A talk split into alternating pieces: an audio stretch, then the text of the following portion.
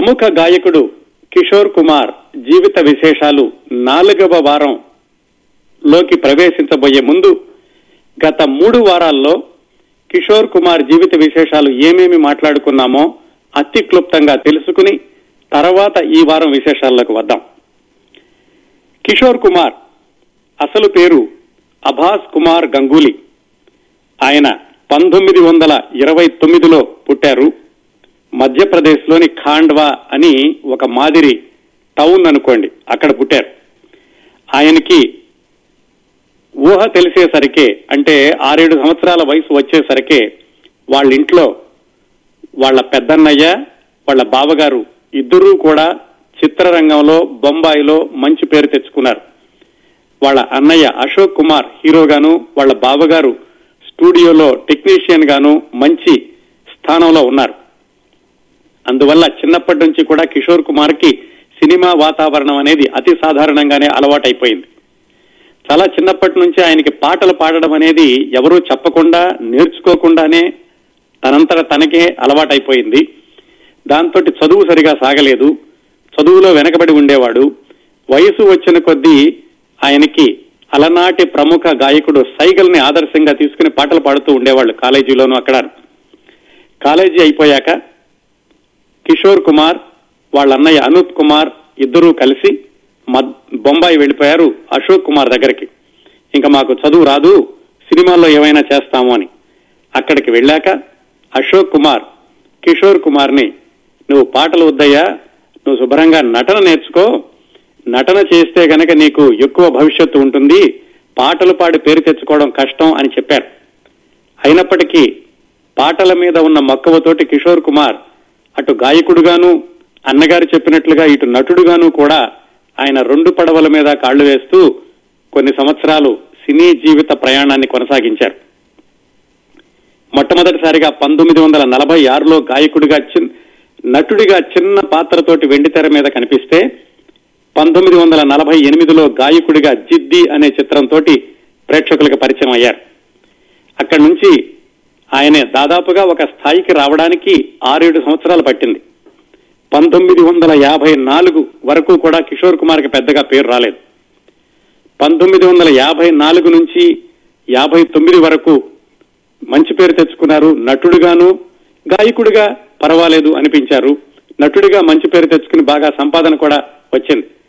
పంతొమ్మిది వందల యాభై ఎనిమిది ప్రాంతాల్లో ఆయన సొంత సినిమా చల్తీ కా నామ్ గాడి అని తీసి దాంతో విపరీతంగా డబ్బులు వచ్చేసి ఇన్కమ్ ట్యాక్స్ వాళ్ళ నుంచి తప్పించుకుందాం అనుకుంటే మరికొంతగా ఇన్కమ్ ట్యాక్స్ సమస్య జటిలమైంది ఎక్కువ డబ్బులు రావడంతో. ఇది ఆయన సినీ జీవితం.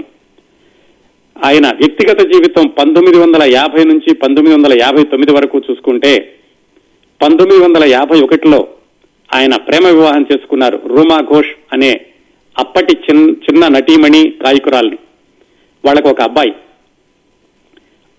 ఏడెనిమిది సంవత్సరాల పాటు వాళ్ళ సంసారం ఒక మాదిరిగా సాగింది. కొంచెం ప్రవర్తనా శైలులలో విభిన్నత ఉండడం వల్ల ఒకరికొకరికి పొసగలేదు. కొంతకాలం తర్వాత ఆమె పంతొమ్మిది వందల యాభై ఏడు యాభై ఎనిమిది ప్రాంతాల్లో కిషోర్ కుమార్ని వదిలేసి కొడుకుని తీసుకుని ఆవిడ కలకత్తా వెళ్ళిపోయింది. కిషోర్ కుమార్ ఒంటరిగా మిగిలిపోయాడు. సరిగ్గా అదే సమయాల్లో ఈ చల్తీ కా నామ్ గాడి అనేటటువంటి సినిమా నిర్మాణం కూడా జరుగుతోంది. చల్తీ కా నామ్ గాడి సినిమాలో హీరోయిన్ మధుబాల. ఆ మధుబాల కిషోర్ కుమార్ జీవితంలోకి రెండవ భార్యగా ప్రవేశించింది. ఇంతవరకు క్రిందటి మూడు వారాలు మాట్లాడుకున్నాం. ఈ రోజు మిగతా విశేషాల్లోకి వెళదాం. మధుబాల కిషోర్ కుమార్ గురించి మాట్లాడుకున్నప్పుడు మధుబాల గురించి మాట్లాడుకోకుండా ఉండలేం. అలాగే మధుబాల గురించి ఎప్పుడైనా ప్రస్తావన వచ్చినప్పుడు కిషోర్ కుమార్ గురించి మాట్లాడుకోకుండా ఉండలేం. ఎవరి మధుబాల?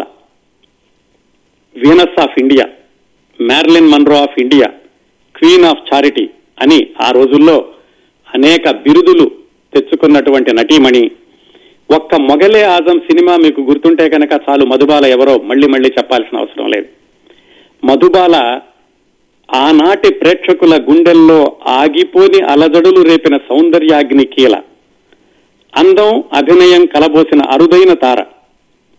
మధుబాల జీవితాన్ని సంక్షిప్తంగా చూసుకుంటే, ఆవిడ అతి చిన్న వయసులోనే ముప్పై ఆరు సంవత్సరాలకే నూరేళ్లు నిండిన నిర్భాగ్యురాలు తొమ్మిది సంవత్సరాలకే బాలనటిగా చిత్రరంగ ప్రవేశం చేసి పద్దెనిమిది సంవత్సరాల వ్యవధిలో అంటే ఆమెకి ఇరవై ఏడు సంవత్సరాలు వచ్చే వరకు డెబ్బై సినిమాల్లో నటించారు.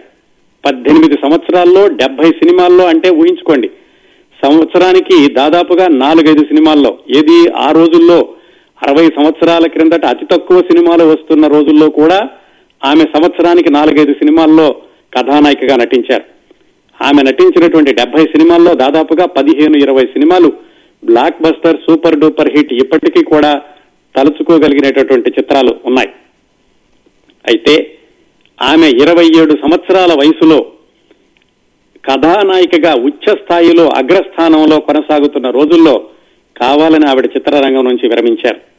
ఎందుకంటే ఎంతో మంది హృదయాలను దోచేసినటువంటి మధుబాల తన హృద తన గుండెలో ఉన్నటువంటి రంధ్రానికి బలైపోయి ముప్పై ఆరు సంవత్సరాలకే అతి చిన్న వయసులో కన్ను మూసింది. అనారోగ్యం మూలాన వెంటాడుతున్న మృత్యువు వల్ల ఇరవై ఏడు సంవత్సరాల వయసులో ఆవిడ అగ్రస్థాయిలో ఉండగా సినీ రంగ విరమణ చేసి తొమ్మిది సంవత్సరాల పాటు మృత్యువుతో హోరాహోరీ పోరాడి చివరికి ముప్పై ఆరు సంవత్సరాల వయసులో ఆవిడ కన్నుమూశారు కిషోర్ కుమార్ భార్యగా. అయితే ఈ కిషోర్ కుమార్ జీవితంలోకి మధుబాల రెండవ భార్యగా ప్రవేశించేటంతటి వరకు జరిగినటువంటి ఆవిడ జీవిత విశేషాలను క్లుప్తంగా చూద్దాం.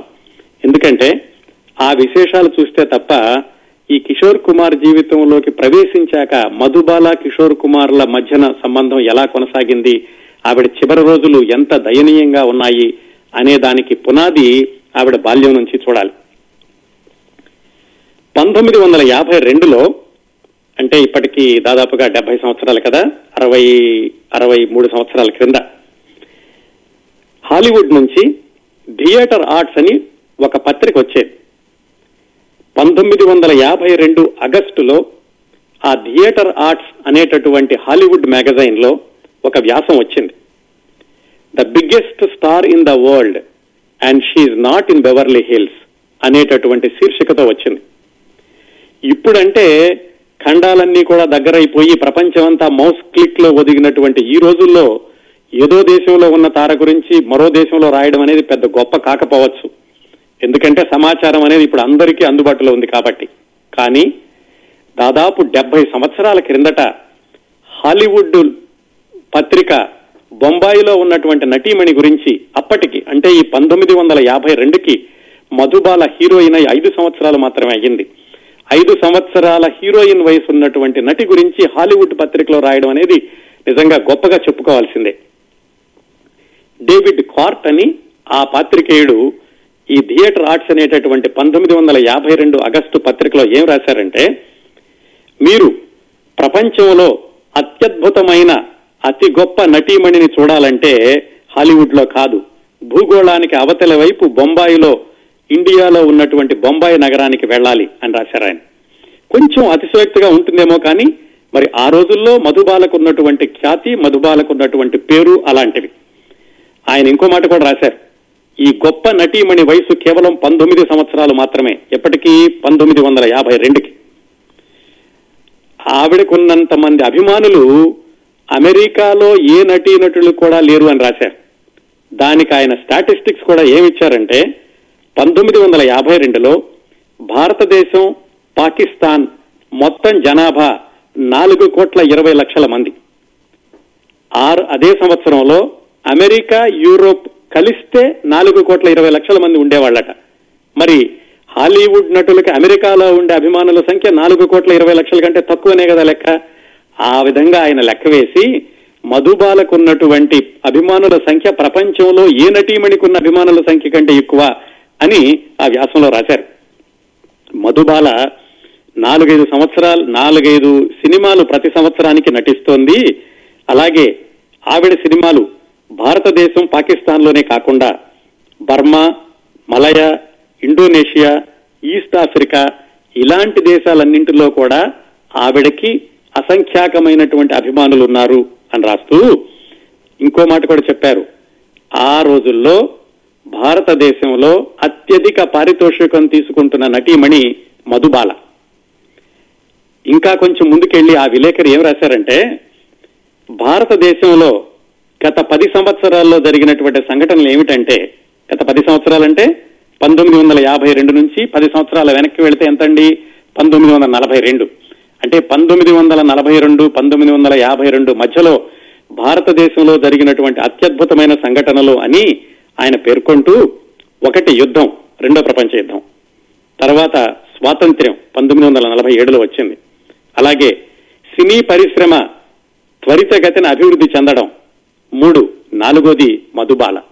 ఆ పది సంవత్సరాల్లో జరిగే భారతదేశంలో జరిగిన అత్యద్భుతమైన సంఘటనల్లో ఒకటి మధుబాల హీరోయిన్ కావడం అని కూడా రాశారు ఆయన ఆ హాలీవుడ్ నుంచి వచ్చేటటువంటి థియేటర్ ఆర్ట్స్ అనే మ్యాగజైన్ లో. మీరు చూడొచ్చండి, ఇంటర్నెట్ లో వెతికితే కనుక ఈ మ్యాగజైన్ పేజీలు కూడా మీకు దొరుకుతాయి. అంతగా విదేశీ పాత్రికేయులతో కూడా ప్రశంసలు పొందిన నటీమణి మధుబాల. ఆవిడ బాల్యం నుంచి ప్రారంభిస్తే గనక పంతొమ్మిది వందల ముప్పై మూడు ఫిబ్రవరి పద్నాలుగు అంటే వ్యాలంటైన్స్ డే రోజున పుట్టింది. ఆవిడ అసలు పేరు ముంతాజ్ జహాన్ దెహ్లావి. అంటే వాళ్ళు ముస్లిం కుటుంబం నుంచి వచ్చినటువంటి అమ్మాయి ఈ మధుబాల. చిన్నప్పుడే వాళ్ళ నాన్నగారు ఇప్పుడు ప్రస్తుతం పాకిస్తాన్ లో భాగమైనటువంటి పెషావర్ లో ఆయన ఈ ఉండేవాళ్ళు. అక్కడి నుంచి ఆయన కుటుంబాన్ని పోషించుకోవడానికని ఢిల్లీకి వచ్చారు. ఢిల్లీ నుంచి అక్కడ కూడా సరిగ్గా ఆయన కుటుంబం సరిగా ఆయన ఆదాయం సరిగా లేక బొంబాయికి మారారు. చాలా మధ్యతరగతి కుటుంబం, ఒక విధంగా చెప్పుకోవాలంటే దిగువ మధ్యతరగతి కుటుంబం అని చెప్పుకోవచ్చు. వాళ్ళ అమ్మగారి పేరు ఆయేషా బేగం, నాన్న పేరు అతాతుల్లా ఖాన్. వాళ్ళకి పదకొండు మంది పిల్లలు. పదకొండు మంది పిల్లల్లో ఐదవ అమ్మాయి ఈ ముంతాజ్ జహాన్, అంటే తర్వాత మధుబాల అయ్యింది. ఆయన ఈ బొంబాయిలో ఉన్నప్పుడు ఎక్కడైనా ఈ పదకొండు మందిని పోషించడానికి ఎక్కడైనా ఉద్యోగం వెతుక్కోవడానికి ఆయన స్టూడియోల చుట్టా తిరుగుతూ ఉండేవాడు. అలా స్టూడియోలలో ఏదైనా పని దొరుకుతుందోని వెళ్ళిన వెళ్లిన సందర్భంలో ఈ పిల్లను కూడా వెంట పెట్టుకుని వెళ్ళేవాడు అప్పుడప్పుడు, ముంతాజ్ని. అలా ఆమెను చూసి బాల నటిగా పంతొమ్మిది వందల నలభై రెండు ప్రాంతాల్లో అంటే ఆవిడకి తొమ్మిది సంవత్సరాల వయసు ఉండగా సినిమాలోకి అవకాశం ఇచ్చారు. బాల నటిగా ఆవిడ కొన్ని రోజులు కొనసాగారు. ఆవిడ సినిమాల్లోకి వెళ్ళినటువంటి కొత్తలోనే దారుణమైనటువంటి సంఘటన జరిగింది వాళ్ళ కుటుంబంలో. ఏమిటంటే, పదకొండు మంది పిల్లలు అనుకున్నాం కదా, వాళ్ళు ఒక చిన్న చిన్న ఇంట్లో ఉండేవాళ్ళు, బహుశా మరి గుడిసె అనొచ్చేమో అలాంటి ఇంటిని. ఆ ఇంట్లో వాళ్ళు కాపురం ఉంటూ వాళ్ళ ఇంట్లో కొంతమంది తమ్ముళ్ళు చెల్లెళ్ళు ఇంట్లో ఉండి మిగతా వాళ్ళందరూ దగ్గరలో ఉన్నటువంటి థియేటర్కి సినిమా చూడడానికి వెళ్లారు. అప్పటికి మధుబాల ఇంకా చాలా చిన్నది. ఆ గుడిసె లాంటి ఇల్లు కాలిపోయి ముగ్గురు చెల్లెళ్ళు, ఇద్దరు అన్నయ్యలు, ఐదుగురు ఒకే అగ్ని ప్రమాదంలో మరణించారు. ఆవిడికి చాలా చిన్న వయసు ఉండగా. ఇంకా ఆరుగురు మిగిలారన్నమాట. అంత భయంకరమైనటువంటి సంఘటనను కూడా ఆవిడ అతి చిన్నతనంలోనే చూశారు, ముంతాజ్ అనే పేరున్నటువంటి బాల నటీమణి. పంతొమ్మిది వందల నలభై రెండు నుంచి ఆవిడ సినిమాల్లో బాల నటిగా కొనసాగి పంతొమ్మిది వందల నలభై ఏడులో మొట్టమొదటిసారిగా ఆవిడ హీరోయిన్ అయ్యారు. అప్పటికి ఆమె వయసు కేవలం పద్నాలుగు సంవత్సరాలు మాత్రమే. అందుకే అంటారు, భారతదేశానికి స్వాతంత్ర్యం వచ్చిన సంవత్సరం, మధుబాల హీరోయిన్ అయిన సంవత్సరం కూడా ఒకటే అని. పంతొమ్మిది వందల నలభై ఏడులో భారతదేశానికి స్వాతంత్ర్యం వచ్చిన సంఘటన, మధుబాల ప్రేక్షకుల ముందు హీరోయిన్ గా వచ్చినటువంటి సంఘటన పంతొమ్మిది వందల నలభై ఏడులో జరిగింది. ఆవిడ మొట్టమొదటిసారిగా హీరోయిన్ గా నటించింది రాజ్ కపూర్ పక్కన నీల్ కమల్ అనేటటువంటి సినిమాలో. పంతొమ్మిది వందల నలభై ఏడు తర్వాత అలా అప్పటి నుంచి ఆవిడ కథానాయికగా కొనసాగుతున్నారు. బాగా పేరు తీసుకొచ్చి ప్రేక్షకులకి బాగా దగ్గర చేసినటువంటి చిత్రం పంతొమ్మిది వందల నలభై తొమ్మిదిలో మహల్ అని అశోక్ కుమార్, ఇది కిషోర్ కుమార్ వాళ్ళ అన్నయ్య అశోక్ కుమార్ హీరోగా నటించినటువంటి చిత్రం మహల్ పంతొమ్మిది వందల నలభై తొమ్మిదిలో వచ్చింది. దాంట్లో హీరోయిన్ గా మధుబాలకి విపరీతమైనటువంటి పేరు వచ్చింది. ఆ సినిమా ప్రత్యేకత ఏమిటంటే, భారతదేశంలో తయారైన పునర్జన్మ ఆధారంగా వచ్చినటువంటి రొమాంటిక్ సస్పెన్స్ హారర్ మూవీ మొట్టమొదటి చిత్రం మహల్. ఆ సినిమా ఆధారంగా తర్వాత చాలా సినిమాలు వచ్చినాయి అనుకోండి. ఆ సినిమాతోటి మధుబాల హీరోయిన్ గా స్థిరపడిపోయారు. నిజానికి ఆ మహల్ అన్న సినిమాలో అప్పట్లో బాగా పేరున్నటువంటి నటీమణి సురయ్య అని ఆవిడని తీసుకుందాం అనుకున్నారు. కానీ ఆ మహల్ సినిమాకి దర్శకుడు కమాల్ అమ్రోహి, ఇది తర్వాత రోజుల్లో పాకీజా సినిమా తీశారు చూడండి, ఆయన మొట్టమొదటి చిత్రం కూడా మహల్. ఆయన కావాలని మధుబాలని ఆ సినిమాలో హీరోయిన్ గా పెట్టుకున్నారు. ఆ మహల్ సినిమాకి ఇంకో ప్రత్యేకత కూడా ఉంది. లతా మంగేష్కర్ గాయనిగా పేరు తెచ్చుకున్నటువంటి మొట్టమొదటి సినిమా కూడా మహల్. అటు లతా మంగేష్కర్ గాయనిగాను మధుబాల హీరోయిన్ గాను ఉన్నత శిఖరాలను చేర్చిన సినిమా మహల్. ఇంతకీ మనం ఆవిడ పేరు ముంతాజ్ అనుకున్నాం, మరి మధుబాల ఎప్పుడయ్యారు? ఈవిడ బాలనటిగా ఉన్నప్పుడు సినిమాల్లో వేసేటప్పుడు ఆ బాంబే టాకీస్ అనేటటువంటి ఆ స్టూడియో యజమానురాలు దేవికా రాణి, మనం కిషోర్ కుమార్ గురించి మాట్లాడుకున్న మొట్టమొదటి వారం చెప్పుకున్నాం. ఆ దేవికా రాణి చిన్నపిల్లని చూసి నువ్వు చాలా బాగున్నావు, నీకు ముంతాజ్ అనే పేరు కంటే కూడా మధుబాల అనే పేరు బాగుంటుంది అని మధుబాల అని ఆవిడ పేరు మార్చారు. అప్పటి నుంచి ఆవిడ మధుబాల పేరుతోటి హీరోయిన్ గా కొనసాగారు. పంతొమ్మిది వందల నలభై తొమ్మిదిలో మహల్ దగ్గర నుంచి ఆవిడ ఇంకా సినిమా రంగంలో కావాలని విరమించుకునే వరకు కూడా వెనక్కి తిరిగి చూసుకోవాల్సిన అవసరం రాలేదు. ఆవిడికి ఇంకొక రికార్డు కూడా ఉందండి. భారతదేశంలో విడుదలైనటువంటి మొట్టమొదటి ఏ సర్టిఫికెట్ సినిమా హన్స్తే ఆన్సు అని పంతొమ్మిది వందల యాభైలో వచ్చింది. అంటే అప్పటికే ఆమె వయసు పదిహేడు సంవత్సరాలు. మధుబాల పదిహేడు సంవత్సరాల వయసులో నటించినటువంటి హన్స్తే ఆన్సు అనేది భారతదేశంలో వచ్చిన మొట్టమొదటి పెద్దలకు మాత్రమే చిత్రం. ఆ విధంగా కూడా ఆవిడికి ఒక ప్రత్యేకత ఉందన్నమాట.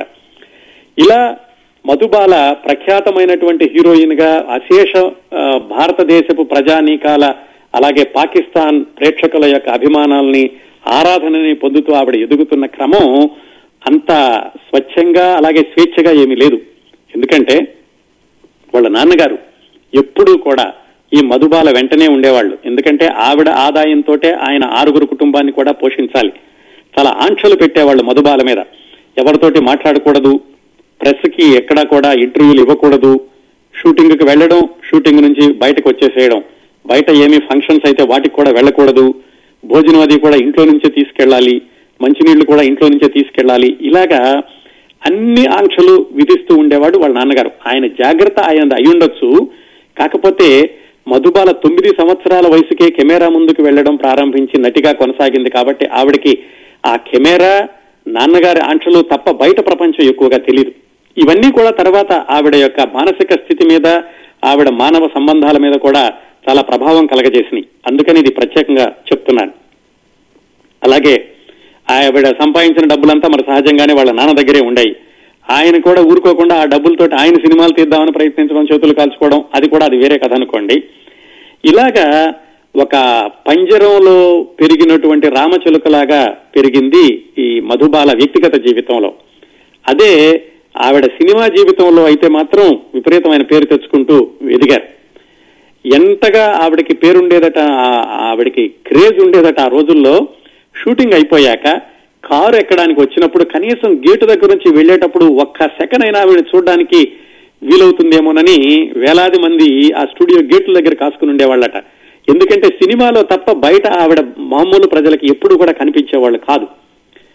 ఇలా ఆవిడ సినిమాల్లో బాగా ఎదుగుతున్న రోజుల్లో పంతొమ్మిది వందల యాభై యాభై ఒకటి ప్రాంతంలోనే ఒకసారి ఆవిడ ఇంట్లో ఉండగా రక్తపు వాంతులైనవి.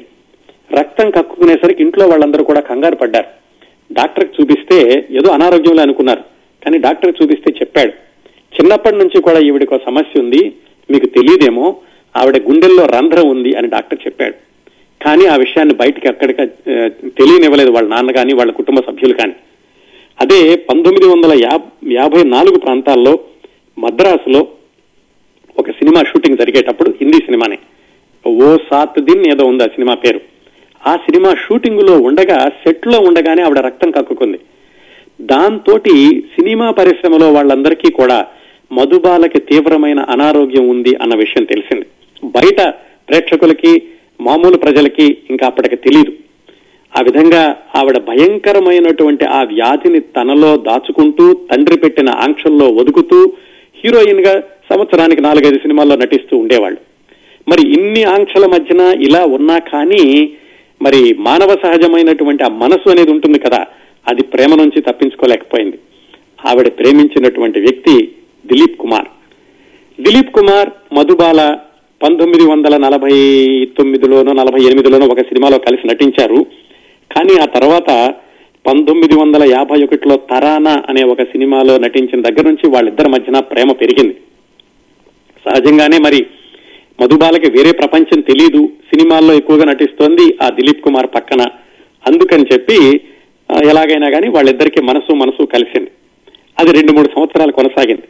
వాళ్ళ నాన్నగారికి ఇదేమీ తెలియదు, ఎందుకంటే సెట్ లో ఉంటారు, మాట్లాడుకుంటారు. వాళ్ళ నాన్నగారు ఏమిటంటే సెట్ నుంచి బయటకు తీసుకెళ్లడం వరకే ఆయన పని. పంతొమ్మిది వందల యాభై ఆరులో ఢాకేకి మల్మల్ అని ఆ సినిమాలో కిషోర్ కుమార్ కూడా నటించారు. ఆ సినిమా షూటింగ్ జరుగుతున్నప్పుడు ఆ సినిమాలో నేను నటించేటటువంటి వేరే నటుడు ఓం ప్రకాష్ అని ఆయన మధ్యవర్తిగా దిలీప్ కుమార్ ఒక ప్రతిపాదన తెచ్చాడు. నేను పురోహితుడిని కూడా తీసుకొచ్చాను, ఖాజీ అంటారు కదా, ఆయన్ని కూడా తీసుకొచ్చాను, నువ్వు సరేనను ఇవారే పెళ్లి చేసుకుందాం అని మధుబాలను అడిగాడు. మధుబాల ఏం చెప్పిందంటే, నాది చాలా పెద్ద కుటుంబం, అందరూ నా మీదే ఆధారపడి ఉన్నారు, నాకు నువ్వు కావాలి, మా కుటుంబము కావాలి అని చెప్పాను. దిలీప్ కుమార్ మాత్రం అలా అయితే కుదరదు, అది కుదరదని ఎప్పటి నుంచో చెప్తున్నాను, నేనన్నా చూసుకో నీ కుటుంబం అన్నా చూసుకో అని గట్టిగా చెప్పాడు. మధుబాల నచ్చ చెప్పబోయింది, కానీ దిలీప్ కుమార్ వినలేదు. మధుబాలకి ఏమిటంటే చాలా సెన్సిటివ్ మనిషి, మనసు కూడా చాలా సున్నితమైనటువంటి హృదయం, పైగా అప్పటికే అనారోగ్యం అన్నటువంటి విషయం కూడా తెలిసింది. పంతొమ్మిది వందల యాభై ఆరుకే ఆవిడ బ్రతిమాలినా కానీ దిలీప్ కుమార్ వినలేదు. ఇది జరిగినటువంటి మరుసటి సంవత్సరమే మరొక సంఘటన జరిగింది. అదేమిటంటే బి ఆర్ చోప్రా అని ప్రముఖ నిర్మాత, ఆయన నయా దౌర్ అనే ఒక సినిమా తీస్తూ దాంట్లో దిలీప్ కుమార్ మధుబాల హీరో హీరోయిన్లు. సరే ఇలా క్రిందటి సంవత్సరం వాళ్ళకి మనస్పర్ధలు వచ్చినాయి, కొంచెం బయట అవుట్డోర్ షూటింగ్కి వెళ్ళి వాళ్ళిద్దరూ షూటింగ్ చేస్తే కనుక వాళ్ళకేమైనా కొంచెం దగ్గర అవుతారో అనుకున్నాడో ఏమో కానీ ఆ నయా దౌర్ షూటింగ్ ని భోపాల్లో పెట్టుకుని మధుబాల వాళ్ళ నాన్నగారితో చెప్పాడు అవుట్డోర్ షూటింగ్కి వెళ్ళాలని. వాళ్ళ నాన్న ససేమిరా ఒప్పుకోలేదు, అవుట్డోర్ షూటింగ్కి వెళ్ళడానికి వీల్లేదు అన్నాడు. దాంతో ఈ బి ఆర్ చోప్రాకి ఒళ్ళు మండి ఆయన ఆ వేషం తీసేసి వైజయంతమాలకిచ్చాడు. అంతేకాకుండా మధుబాల మీద కోర్టులో కేసు కూడా వేశాడు. ఏమని, ఇలాగా నా సినిమాకి ఒప్పుకుని ఇప్పుడు రానంటోంది ఆవిడ, అందుకని నాకు నష్టపరిహారం కావాలి అని ఆయన కోర్టులో కేసు కూడా వేశాడు. ఆ కోర్టులో సాక్ష్యం ఎవరు చెప్తారు, దిలీప్ కుమార్ వెళ్ళాడు. దిలీప్ కుమార్ వెళ్ళి దిలీప్ కుమార్ సాక్ష్యం చెప్పాడు. ఏమని, నిజంగానే మధుబాల ఒప్పుకుని రాలేదు, దానివల్ల ప్రొడ్యూసర్ నష్టపోయాడని. దాంతో మధుబాలకి పూర్తిగా మనసు విరిగిపోయింది దిలీప్ కుమార్ మీద. అయితే తర్వాత ఎవరో చెప్తారు దిలీప్ కుమార్ ఏదో ట్రాప్ లో పడి చెప్పాడు, నిజంగా మధుబాలకి వ్యతిరేకంగా చెప్పాలని చెప్పలేదు అని. ఏమైనా కానీ దాంతో మధుబాల దిలీప్ కుమార్ల మధ్యన ఉన్నటువంటి సంబంధం పూర్తిగా తెగిపోయింది. సరిగ్గా అదే సమయంలో అంటే ఈ పంతొమ్మిది వందల యాభై ఏడు ప్రాంతాల్లోనే ఈ చల్తీ కా నామ్ గాడీ సినిమా షూటింగ్ జరుగుతోంది. దాంట్లో హీరోయిన్ మధుబాలే కదా, అక్కడ కిషోర్ కుమార్కి దగ్గరైంది. మరి కిషోర్ కుమార్కి మధుబాలకి పరిచయం ఎప్పటి నుంచి, ఈ చల్తీ కా నామ్ గాడీనే కాదు, వాళ్ళ అన్నయ్య గారు హీరోగా వేసినటువంటి మహల్ సినిమా పంతొమ్మిది వందల నలభై తొమ్మిది అనుకున్నాం కదా, అప్పటి నుంచి కూడా కిషోర్ కుమార్కి మధుబాలతో పరిచయం ఉంది.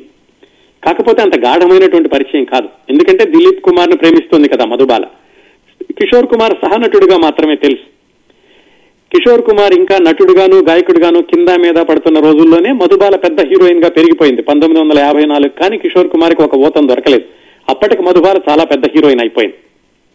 నిజానికి ఈ కిషోర్ కుమార్ కిషోర్ కుమార్ మొదటి భార్య ఇద్దరూ కూడా మధుబాలకి చాలా తగ్గటి దగ్గర మిత్రులట. ఎలాగంటే దిలీప్ కుమార్ కి మధుబాలకి మధ్యలో ఈ సమాచారం చేరవేయడానికి కూడా కిషోర్ కుమార్ కొన్నిసార్లు మధ్యవర్తిగా ఉన్నాడట. అలాగే ఈ కిషోర్ కుమార్ మొదటి భార్యకి కిషోర్ కుమార్ కి మనస్పర్ధలుగా ఉంటోంది అని తెలిసినప్పుడు మధుబాల నవ్వుతూ అనేదట, చూడు రోమా, నువ్వు గనక కిషోర్ కుమార్ తో సరిగ్గా లేకపోతే నువ్వు వదిలేసి వెళ్ళిపోయావంటే నేనే పెళ్లి చేసుకుంటానని సరదాగా ఉంటూ ఉండేది. ఆ సరదాగా అన్న మాటే నిజమైంది తర్వాత. ఈ విధంగా దిలీప్ కుమార్ తోటి విడిపోయి కిషోర్ కుమార్ తోటి ఆ చల్తీ కా నామ్ గాడీలో నటించేటప్పటికీ ఇద్దరి పరిస్థితి ఎలా ఉందంటే, కిషోర్ కుమార్ మొదటి భార్య ఆయన వదిలేసి వెళ్ళిపోయింది, మధుబాల దిలీప్ కుమార్ తో అలా ఆ విధంగా ఆవిడ తెగతెంపులు చేసుకుంది, ఏది ప్రేమికుడుగానే. ఆ సమయంలో వాళ్ళిద్దరూ ఒకళ్ళకొకళ్ళు దగ్గరయ్యారు. ఎంతలా దగ్గరయ్యారంటే మరి సంవత్సరమో రెండు సంవత్సరాలో ఏదైనా కానీ ఈ చల్తీ కా నామ్ గాడీ అవగానే మరొక రెండు సినిమాల్లో కూడా వరుసనే హీరో హీరోయిన్లుగా నటించారు. దాంతో దిలీ కిషోర్ కుమార్ ని పెళ్లి చేసుకుందామని నిర్ణయించుకుంది మధుబాల. అది బలహీనమైనటువంటి సమయంలో తీసుకున్న నిర్ణయం అని కొందరు అంటారు, ఎందుకంటే అప్పటికే దిలీప్ కుమార్ తోటి విడిపోయి ఎవలాగైనా సరే నేను పెళ్లి చేసుకోవాలి, దిలీప్ కుమార్ కాకపోతే నాకు వేరే వాళ్ళు ఎవరు దొరకరా అన్నటువంటి తొందరపాటులో నిర్ణయం తీసుకుంది అని కొంతమంది రాశారు. కానీ నిజంగా మరి ప్రేమ లేకుండా చేసుకోరు కదా. కిషోర్ కుమార్ కూడా ఏమిటంటే అప్పటికి కూడా భార్య వెళ్లిపోయినటువంటి ఆ విషాదంలో ఉన్నాడు. మరి మధుబాల అప్పట్లో టాప్ మోస్ట్ హీరోయిన్, అంత పెద్ద హీరోయిన్ హాస్య నటుడిని పెళ్లి చేసుకుంటోంది అంటే ఇండస్ట్రీల వాళ్ళు కూడా చాలా కొత్తగా చెప్పుకున్నారు, ఏమిటి ఈవిడికి ఏమన్నా ఇదయిందా, ఇదేమిటి ఈవిడ ఎలాంటి హీరోయిన్, ఈవిడ వెళ్లిపోయే కిషోర్ కుమార్ని పెళ్లి చేసుకోవడం ఏమిటి అనుకున్నారు. కానీ మొత్తానికి వాళ్ళిద్దరి మధ్యన ప్రేమ వీటి దేనికి కూడా లొంగలేదు. మొత్తానికి ఇద్దరి ప్రేమ కూడా వివాహంగా మారింది పంతొమ్మిది వందల అరవై అక్టోబర్ పదహారున. ఈ వివాహం చేసుకోవడానికి ఇది మతాంతర వివాహం, ఎందుకంటే కిషోర్ కుమార్ బెంగాలీ హిందూ, అలాగే ఈవిడ ముస్లిం. అందుకని కిషోర్ కుమార్ మతం మార్చుకున్నాడు, పేరు మార్చుకున్నాడు అని కొంతమంది రాశారు, కొంతమంది మతం మార్చుకోలేదు అన్నారు. ఏమైనా కానీ ఒకవేళ జరిగి ఉన్నా అదేదో తాత్కాలిక సౌకర్యార్థం జరిగి ఉంటుంది, కానీ తర్వాత కిషోర్ కుమార్ పేరు మార్చుకోవడం అనేది బహిరంగంగా ఎక్కడా కాలేదు. మొత్తానికి వాళ్ళిద్దరూ పంతొమ్మిది వందల అరవై అక్టోబర్ పదహారున వివాహం చేసుకున్నారు. అప్పటికే మధుబాల యొక్క ఆరోగ్యం దిగజారడం మొదలైంది, ఎక్కువగా ఈ రక్తపు వాంతులు అవ్వడం. అలాగే ఆవిడ అదే రోజుల్లో ఈ మొగలే ఆజం సినిమాలో దిలీప్ కుమార్ తో కలిసి నటించారు. మొగలే ఆజంలో నటించేటప్పటికే దిలీప్ కుమార్ మధుబాల ఇద్దరి మధ్యన కూడా సంబంధం అంత సవ్యంగా లేదు. కానీ ఇప్పుడు సినిమా చూడండి, చూస్తుంటే ఎంత చక్కగా నటించారో అనిపిస్తుంది. అప్పటికే దాదాపుగా మాటలు లేనటువంటి పరిస్థితి. ఆ సినిమాలో నటించేటప్పుడు ఈ ఆర్క్ లైట్ల మధ్యన ఆవిడ ఎక్కువ కాలం ఈ అది అక్బర్ సలీం అనార్కలి కథ కదా, దాంట్లో ఈ చైన్స్ కట్టేసేసి సంఖ్యలతో కట్టేసేసి ఎక్కువసేపు ఆ లైట్ల మధ్యన ఉండడంతో మరింతగా ఆవిడ ఆరోగ్యం దిగజారింది. ఆ డైరెక్టర్ కూడా ఏమిటంటే పర్వాలేదు కోలుకుంటుంది ఇంతకాలం చేస్తుందిగా అనుకున్నాడు, కానీ మరింతగా దిగజారుతుందని ఆయన కూడా అనుకోలేదు. మొత్తానికి ఆ మొగలే ఆజం సినిమా ఆగస్టులోనే విడుదలైంది, విడుదలై సూపర్ డూపర్ హిట్ అయింది. ఆ తర్వాత రెండు నెలలకి కిషోర్ కుమార్ని వివాహం చేసుకుంది. ఈ మొగలే ఆజం గురించి మనం తర్వాత ఎప్పుడైనా మాట్లాడుకుందాం, దాదాపు గంట సేపు మాట్లాడుకోవచ్చండి. ఆ మొగలే ఆజం సృష్టించినటువంటి రికార్డు ఆ తర్వాత పదిహేను సంవత్సరాలకి షోలే వచ్చే వరకు కూడా ఇంకే సినిమా కూడా అధిగమించలేదు. అంతగా ప్రజాదరణ పొంది మొగలే ఆజం. ఇప్పటికి కూడా మొగలే ఆజంకి కోట్లాది మంది అభిమానులు ఉన్నారు. మొగలే ఆజం అంటే మధుబాల, మధుబాల అంటే మొగలే ఆజం అన్నట్లుగాను. ఈ వివాహం జరిగినట్టు జరిగేటప్పటికే ఈవిడికి ఆరోగ్యం మరి కొంచెం దిగజారుతోంది కదా. మరి కిషోర్ కుమార్కి తెలియదా ఈవిడ ఆరోగ్యం దిగజారుతోందని? తెలుసు, అనారోగ్యం ఉందని తెలుసు, ఈవిడికి గుండెలో రంధ్రం ఉందని తెలుసు. కానీ ఏమవుతుందిలే డాక్టర్లు చూపిస్తే ఆ మాత్రం తగ్గదా అని నేను అనుకున్నాడు.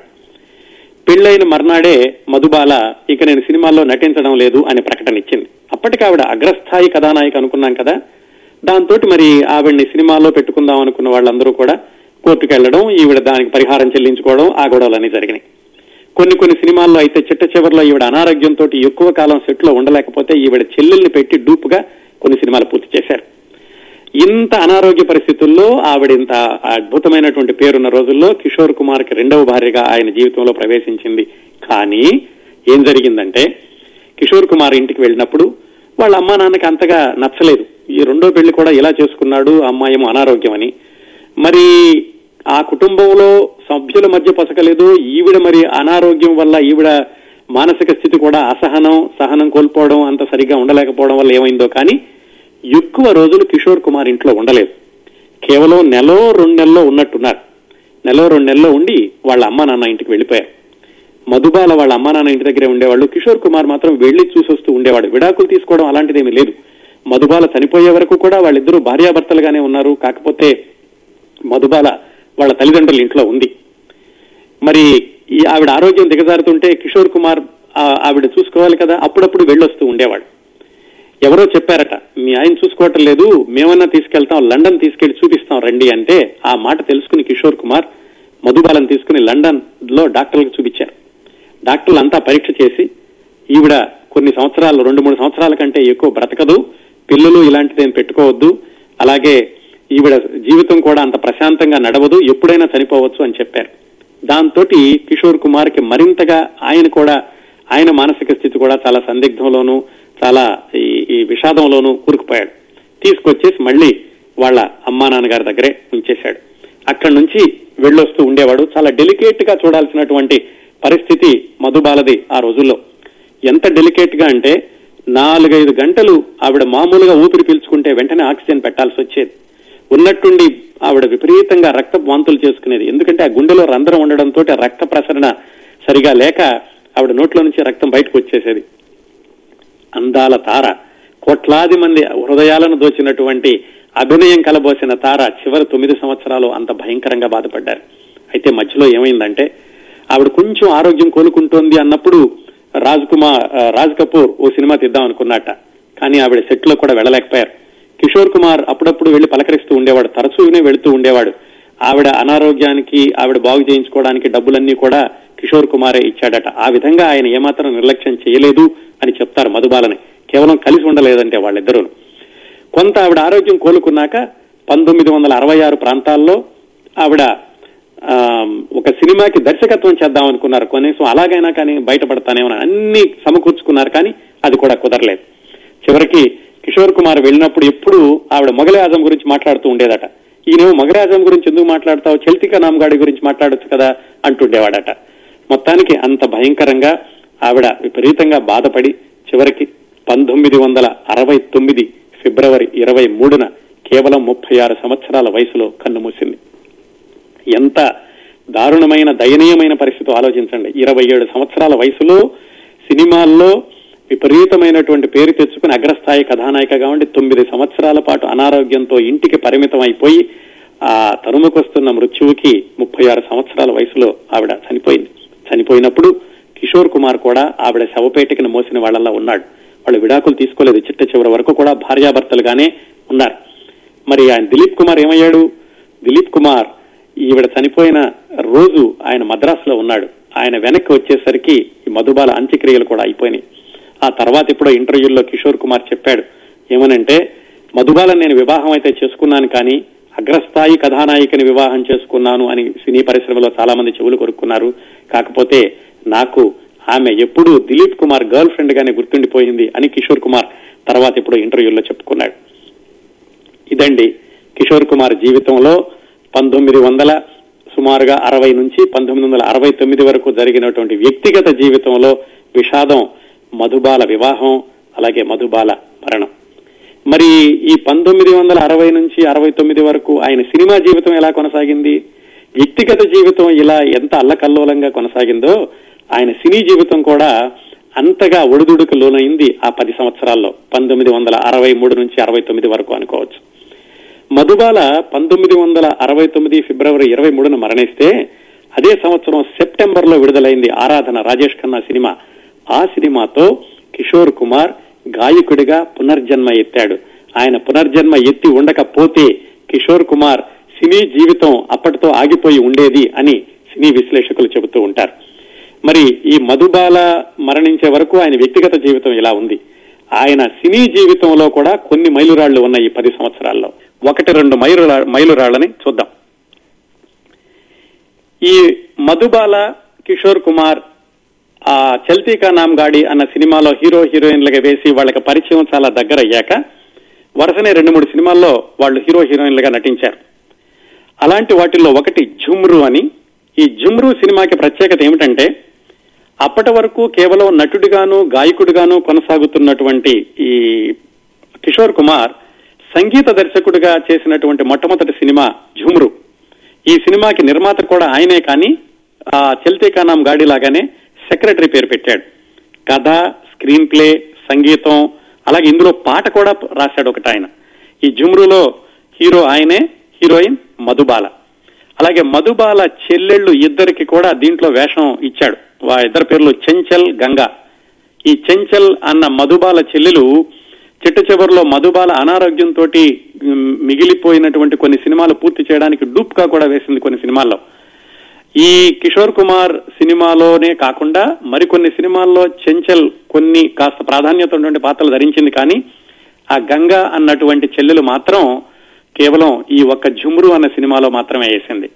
ఆ విధంగా ఈ సినిమాలో కిషోర్ కుమార్, కిషోర్ కుమార్ భార్య, మరదళ్ళిద్దరూ కూడా నటించారనమాట. ఈ కిషోర్ ఝుమ్రులో పాటలు కూడా ఆయనే స్వరపరచనివి. కోయి హమ్దమ్ నా రహా అని ఇప్పటికీ కూడా చాలా శ్రోతలందరికీ కూడా నచ్చుతుంది. ఈ కిషోర్ కుమార్ పేరు అనుకోగానే ఝుమ్రులో కోయి హమ్దమ్ నా రహా గుర్తు రాకుండా ఉండదు. అలాగే దీంట్లో ఆయన పాటలు కూడా రాశాడు. దాంట్లో టైటిల్ సాంగ్ రుక్ రుక్ ధమ్ ధమ్ అని ఆ పాట రాసింది కూడా కిషోర్ కుమారే. అప్పట్లో చాలా మంది అనుకునేవాళ్ళట, కిషోర్ కుమార్ మధుబాలను పెళ్లి చేసుకు పెళ్లి చేసుకుంటానంటున్నాడు, మరి ఈ సమయానికి పెళ్లి అయిపోయిందేమో. ఇది పంతొమ్మిది వందల అరవై ఒకటిలో విడుదలైంది అంటే షూటింగ్ పంతొమ్మిది వందల అరవైలో అయి ఉండాలి కదా, బహుశా వివాహం అయిన కొత్తలోనో కొంచెం ఇంకా వివాహం కావడానికి ముందు అయ్యుండొచ్చు. అందరూ అనుకున్నారట మధుబాల పెద్ద హీరోయిన్ పెళ్లి చేసుకోగానే వరసనే సినిమాలు తీసేసేస్తున్నాడు, అలాగైనా సరే ఆయన డబ్బులు సంపాదిద్దాం అనుకుంటున్నాడు అని కొంతమంది చెవులు కొరుక్కుంటూ ఉండేవాళ్ళట.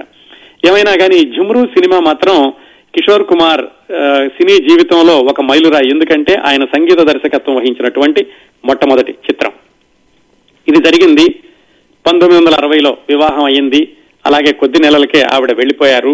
కిషోర్ కుమార్ మళ్లీ ఈ సినీ జీవితాన్ని కొనసాగిస్తున్నాడు.